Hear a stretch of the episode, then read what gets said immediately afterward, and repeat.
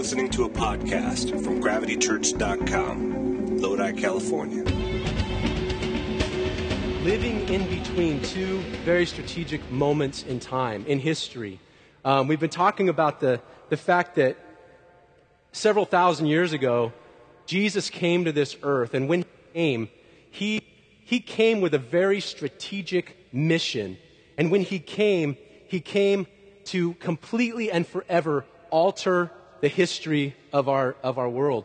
And when he came as a little baby, he came as the Messiah, as the coming king that we had been hearing about, that people had been anticipating through prophecies of the prophets for forever. And through scripture, they had been anticipating this moment. And when he arrived in the form of a little baby born in a manger, it blew the world away that saw because it was completely wrong. It was completely not the way that they expected for it to happen.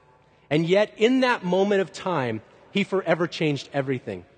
And the Bible says that when we look back at that point in time, it was, it was the moment when the Messiah, the anointed one, came and brought salvation for us. And as we look at this sign right here, it says the anointed arrival. It, it is a representation for us tonight of a point, a very strategic point in time. And when this, this point in time occurred, it brought with it a period of time that you and I live with right now. When Jesus was here on the earth, he walked with us for 33 years, and then he left. And when he left, he left with some promises and with some spoken words and with some very specific instructions of what he wanted to see happen while he was gone. But then he also said, The day will come when I will return to this world again, and I will return for you. And we look forward to the return of Christ, but it hasn't happened yet. And so you and I sit here tonight and find ourselves living in between these two points in time. The time between Jesus coming to the earth and waiting for the time when Jesus will return again into the earth.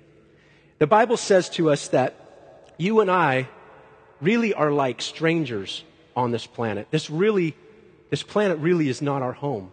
The Bible says that we're like sojourners, just passing through. And as a result of that, everything around us and everything in this society and in this culture feels very temporary, feels very much like it's always changing.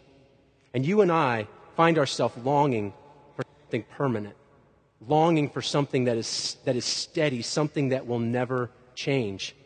You and I find ourselves longing for our true home. In Luke chapter 9, I want to share with you a short passage that Jesus is talking to his followers. Verse 57, it says, As they were walking along, someone said to Jesus, I will follow you no matter where you go. But Jesus replied by saying, Foxes have dens to live in, and birds have nests, but I, the Son of Man, have no home of my own, not even a place to lay my head. He said to another person, Come, be my disciple. The man agreed, but then he said, Lord, first let me return home and bury my father. But Jesus replied, Let those who are spiritually dead care for their own dead. Your duty is to go and preach the coming of the kingdom of God. Another said, Yes, Lord, I will follow you, but first let me say goodbye to my family. But Jesus told him, Anyone who puts his hand to the plow and then looks back is not fit for the kingdom of God. Jesus makes a really interesting statement here in this verse. He says, The Son of Man has nowhere to lay his head. He said, Even the animals have a place that they call home, but he says, I'm here, and this is not my home. And he was talking to his followers who he was saying, I want you to come and I want you to be like me. I want you to come and I want you to put on my way of thinking, my way of life, my teaching. I want to be your teacher. I want you to be my followers. Jesus says to his followers, This world is not home.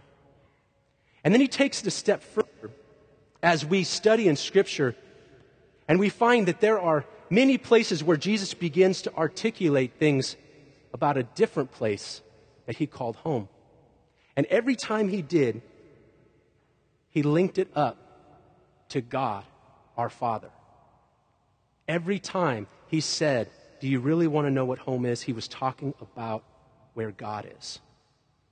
I'd like to say something to you tonight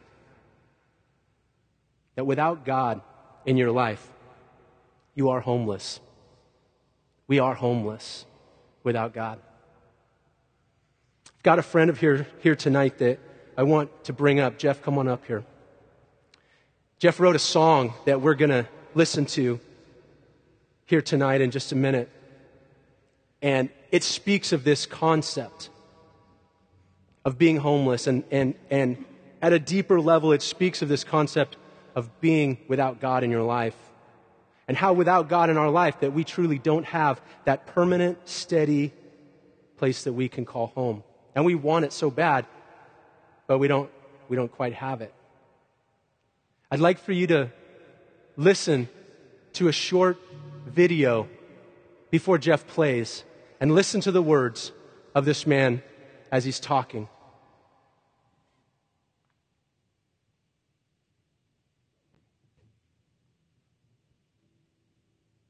That's how I know I got the love of God in me. When I cry for you, then I got the love.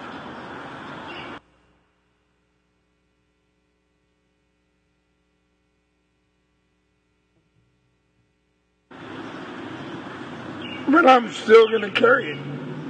That's how I know I got the love of God in me. When I cry for you, then I got the love. It ain't got nothing to do with what the hell I am. Mm-hmm. It's everything about you. It has nothing to do with who I am. I ain't nothing. I sit out there and panhandle. I'll drink my damn beer in front of you. I'll tell you everything I am. What I hurt for is what you feel. You don't have to. You don't have to be confused. You don't have. You don't have to. Mm-hmm. Jesus did it for us. Yep.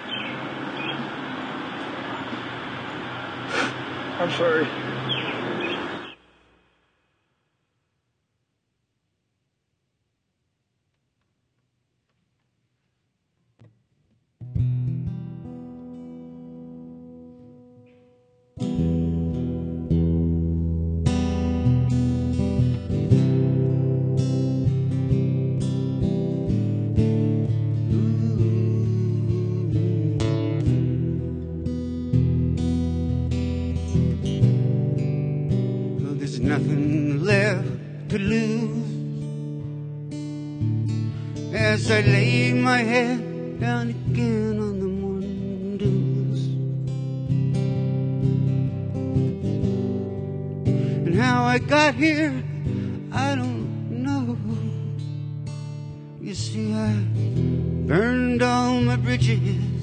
Long ago.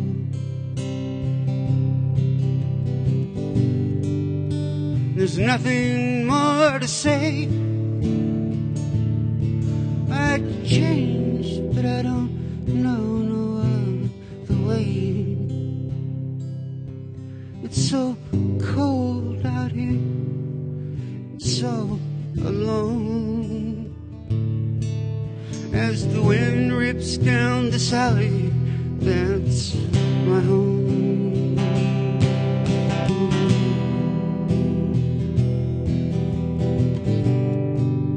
There's a stirring in my soul,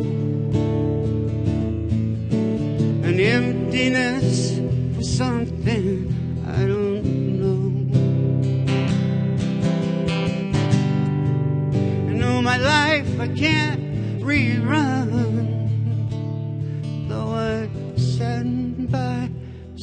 things I've done. I never thought I'd reach this end with loneliness in the bottle, my best friend. But it's cold out here and so alone as the wind rips down this alley. that's my home. Oh, but I heard somewhere of a man with the nail scars in his hand. Well, I heard somewhere long ago one was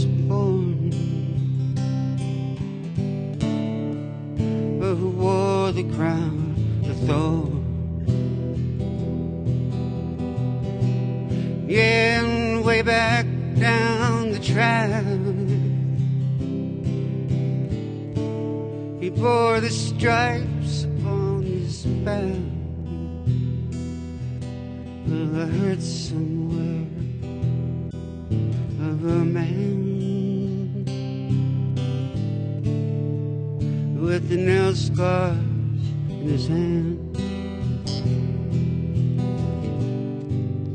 Well, I can't turn back the clock. There's no, I feel I'm ground to powder by a rock. Can't think how things might have been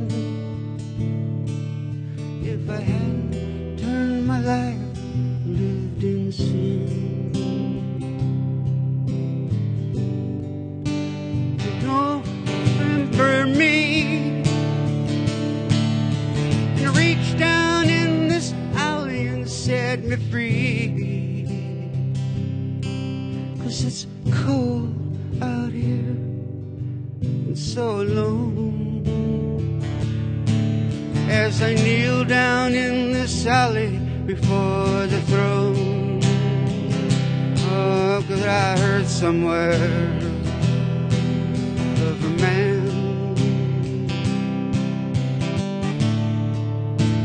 with scars in his hand.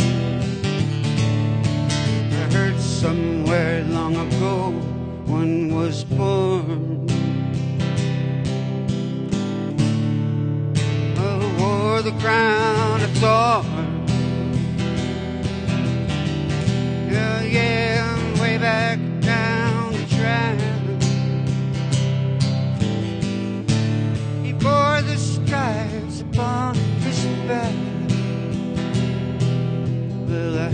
I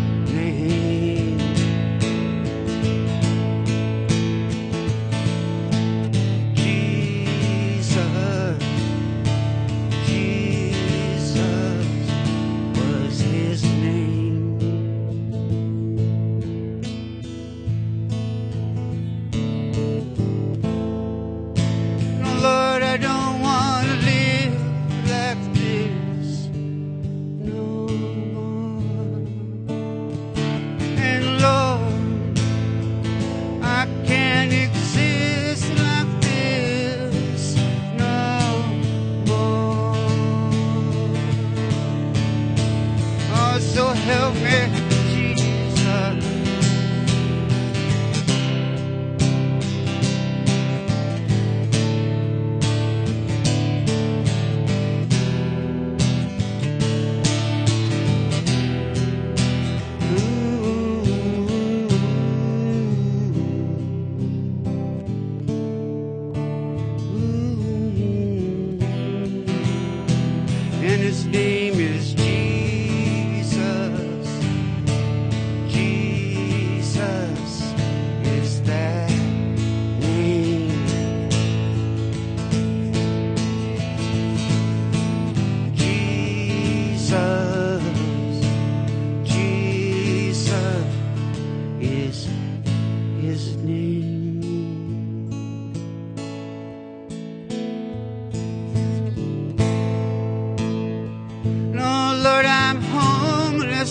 I wanna come back home.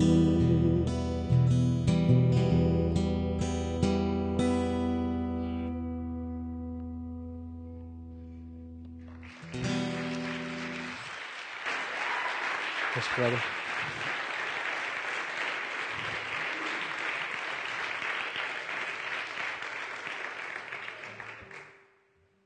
You know, there's. Uh, all of us can relate to moments in our life when we say like, "There's got to be more." There's got to be more than this.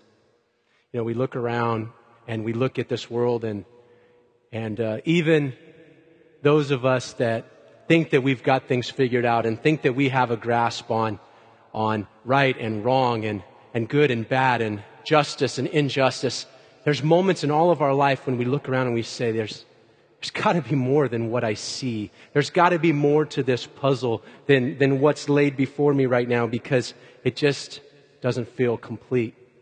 And we do the best we can with it. We, we, you know, try to fit in here and we try to fit in there. We try to get comfortable. We try to do what we can to make the best with the situation that we find ourselves in.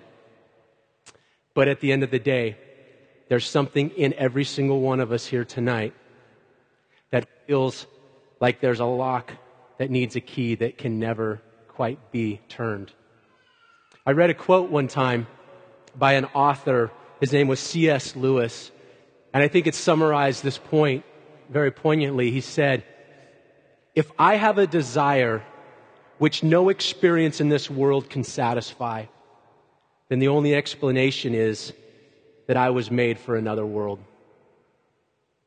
If you have something in you, a desire that can never be satisfied, what do you do with that? What does that mean to you? And believe me, in this room, sitting here right now, there isn't a single thing that hasn't been tried. I guarantee it. I know many of you and I know what you've done. And there isn't a single thing that we could point to in this room and say, oh, you probably need to go try that. And then maybe you would find what you're looking for. No, we've done it all. Collectively in this room, we've done it all. And yet, many of us have found that sense of not completely being satisfied. In John chapter 14, Jesus was getting ready to end his time here on earth.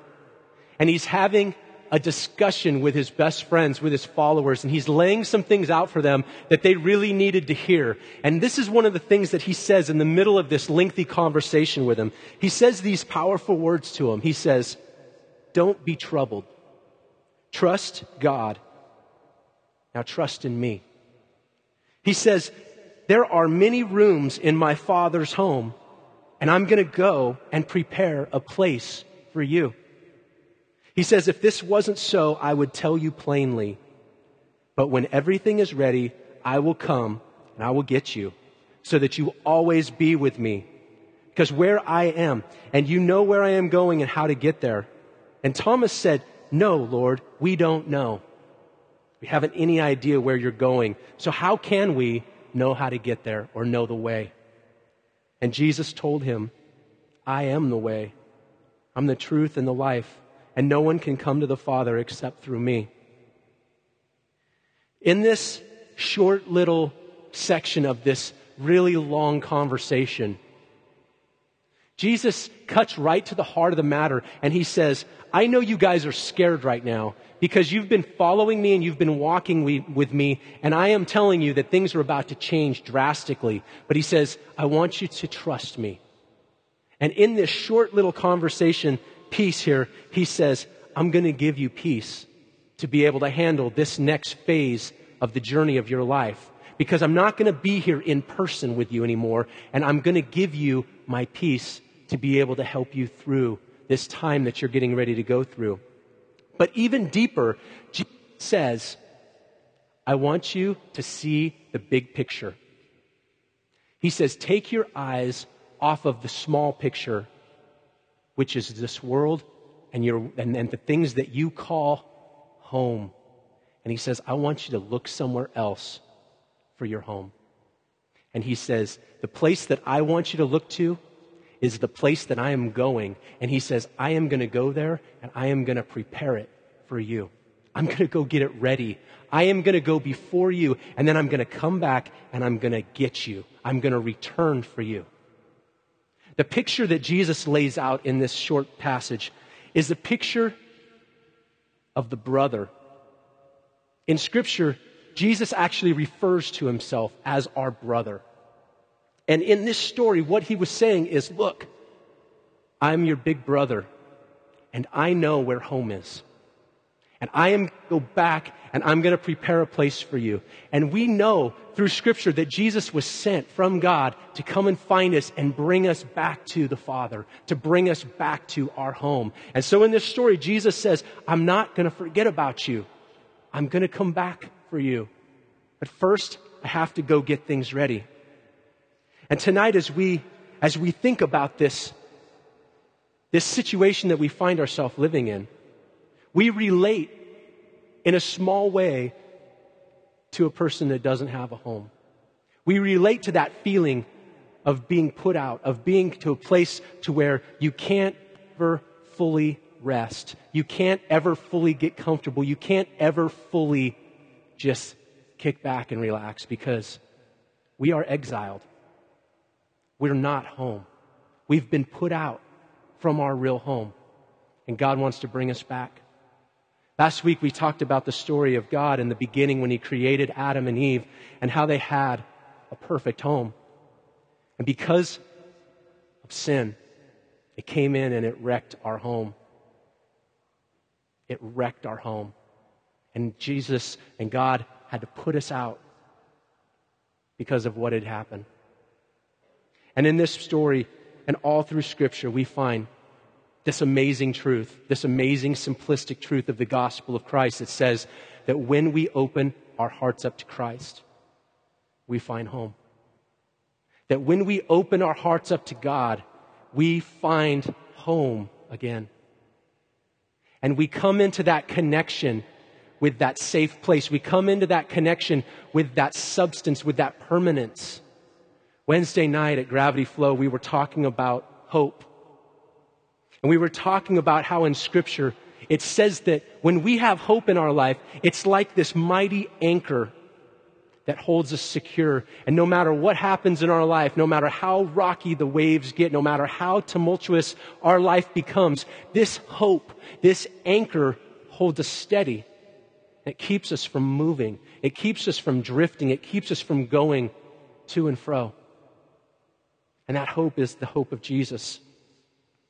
In Isaiah chapter 55, I want to read this scripture to you because we're very aware that when we open our doors every week, there are people that come through that are seeking something more than what they've seen in this world, that they're seeking for something more than what they've been able to find within themselves. And we know that many times people are looking for something that they can't give themselves. And this Old Testament prophet Isaiah says it so poignantly. He asks the question that I would ask to you tonight. He says, Is anyone thirsty? Come and drink. Even if you have no money, come and take your choice of wine or milk. It's all free. Why spend your money on food that does not give you strength? Why pay for food that does you no good? Listen, and I will tell you where to get food that is good for your soul. Come to me with your ears wide open.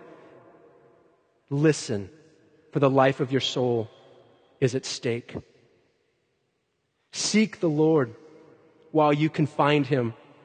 Call on him now while he is near.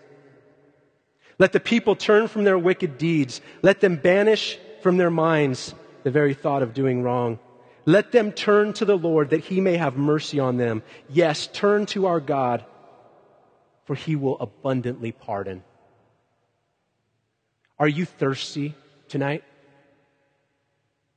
You may say, Yeah, I'm thirsty, but I don't know if I have what it takes to take what you're offering. In other words, what you're saying is, I don't have the currency required to make the exchange. In other words, what you're saying is, I get that you're offering something to drink, but I don't know that I can pay for that drink. And God says, You don't even have to have money, it's free. Are you thirsty tonight? Some of you really, if I ask that question, you say, Yeah, I'm thirsty, but you're not convinced that God will satisfy your quench or will quench your thirst. You're not sure that God can give you what you really want. And you're still looking around this world. You're still looking over here and you're just going, oh, here it is. It's a career. This is what I need. If I could just get this career going, I would be satisfied. I'd be completely fulfilled. All of my bills would be paid. I would have a sense of self-esteem and everything that I am fighting against right now. If I just had my career, it would be all good. Some of you are like, I tried the career thing. It's just, you know, I got kind of tired of the whole, you have to get out of bed to go to work thing. Why can't you have a career and not go to work? So let's see here. Oh, look at this. Oh man, this is what I need. It's a new boyfriend or a new girlfriend. This is what I need. I need this hot thing right here. This is what I need. If I could just have this, oh, my heart would be satisfied. This is what I'm looking for. This is what I need I just need somebody to take away the loneliness. I just need somebody to just make me feel like I'm seen. But many of you have been down that road, and you know that the best of relationships sometimes don't give you the drink that you're looking for, and you still end up thirsty. I want to tell you something tonight, whether you believe me or not. There's only one thing that can satisfy your thirst, and it's not of this world. And you can't buy it, you can't earn it, you can never be good enough for it. And by God, you can never do anything so bad that you can't qualify for it. It is something that is so different than anything that you and I even can understand that it can only be attained through belief, through faith, through opening up your heart to God. I wish that I could come down and I wish that I could give you a pill right now and say, if you take this pill, you will have faith and you'll just, everything will be fine in your life. And you'd be like, give me that thing and you swallow it. And, but faith is mysterious. And we don't like that. There was a teacher that came up to Jesus one time and he said, Jesus, I want to know how this whole faith thing works. This guy that came up to Jesus knew his business. He was a religious teacher. His name was Nicodemus. And Nick comes up to Jesus at night because he's scared of his friends seeing him associate with this whack Jesus. And he comes up to him at night and he's like, dude, there's something about you that I can't put my finger on, but I think it's real and I think it's God. And I want to know how do you get eternal life? And you know what Jesus says to him? It still blows me away. Jesus doesn't say, Nicodemus, you have to say this simple prayer, and you have to do all these simple rituals, and you have to do all this stuff to change your life. Nicodemus, Jesus says, Nicodemus, I want you to look at the trees. You see how the trees are moving because of the wind? Well, you can't see the wind, but you can see the effects of it. He says, that's how faith is. You got to be born again. And he's like, oh man, mind blower. How am that supposed to work? How am I supposed to get born again? And Jesus is like, it's not a human deal, man. You have to open your heart up to God, and He will come in. I want you to pray with me. Would you just bow your heads? Those of you that have never been in church before, just close your eyes for a second. And if you've never prayed before, I'm going to dare you to say a simple prayer. If you have never prayed before, I dare you to say these simple words from your heart God, show me who you are. Say it from your heart right now. Say, God, show me who you are. When we say a prayer like that to God, when we say from our heart the simple words, God, show me who you are, He answers that prayer. And He will come. And He will be near you. And the Bible says that He will reveal Himself to you. God, I pray for every person in this room right now. God, I pray that you would take them past their fears. And God, I take, I pray that you would bring them to a place of faith. God, grant faith to every heart in this room right now that they would be able to open up to you and receive you into their life. Jesus, we need you. We choose you. We want you.